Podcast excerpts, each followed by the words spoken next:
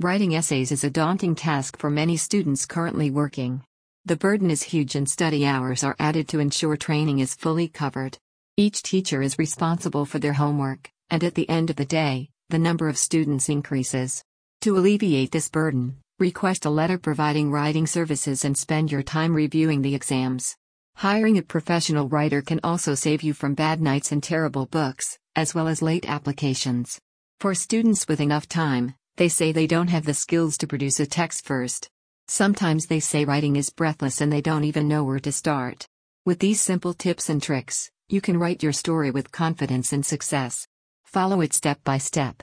Here are the tips read the article carefully and understand the question. This is the most important point when writing the article.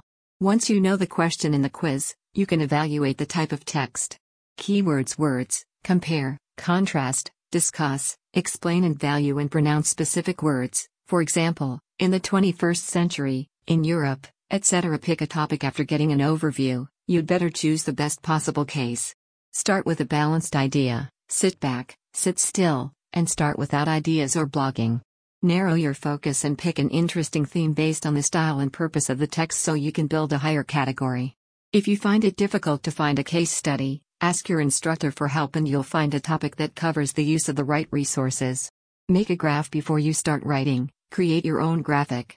Write your topic in the middle of your page, draw theme lines, and write the main ideas at the end of each. From the main points at the end of the line, draw more lines and include your ideas. Another option is to use a simple program. Write your topic at the top of your page and separate your story into an introduction, text, and conclusion. For the five paragraph story, it has an introduction, at least three main ideas, and a conclusion.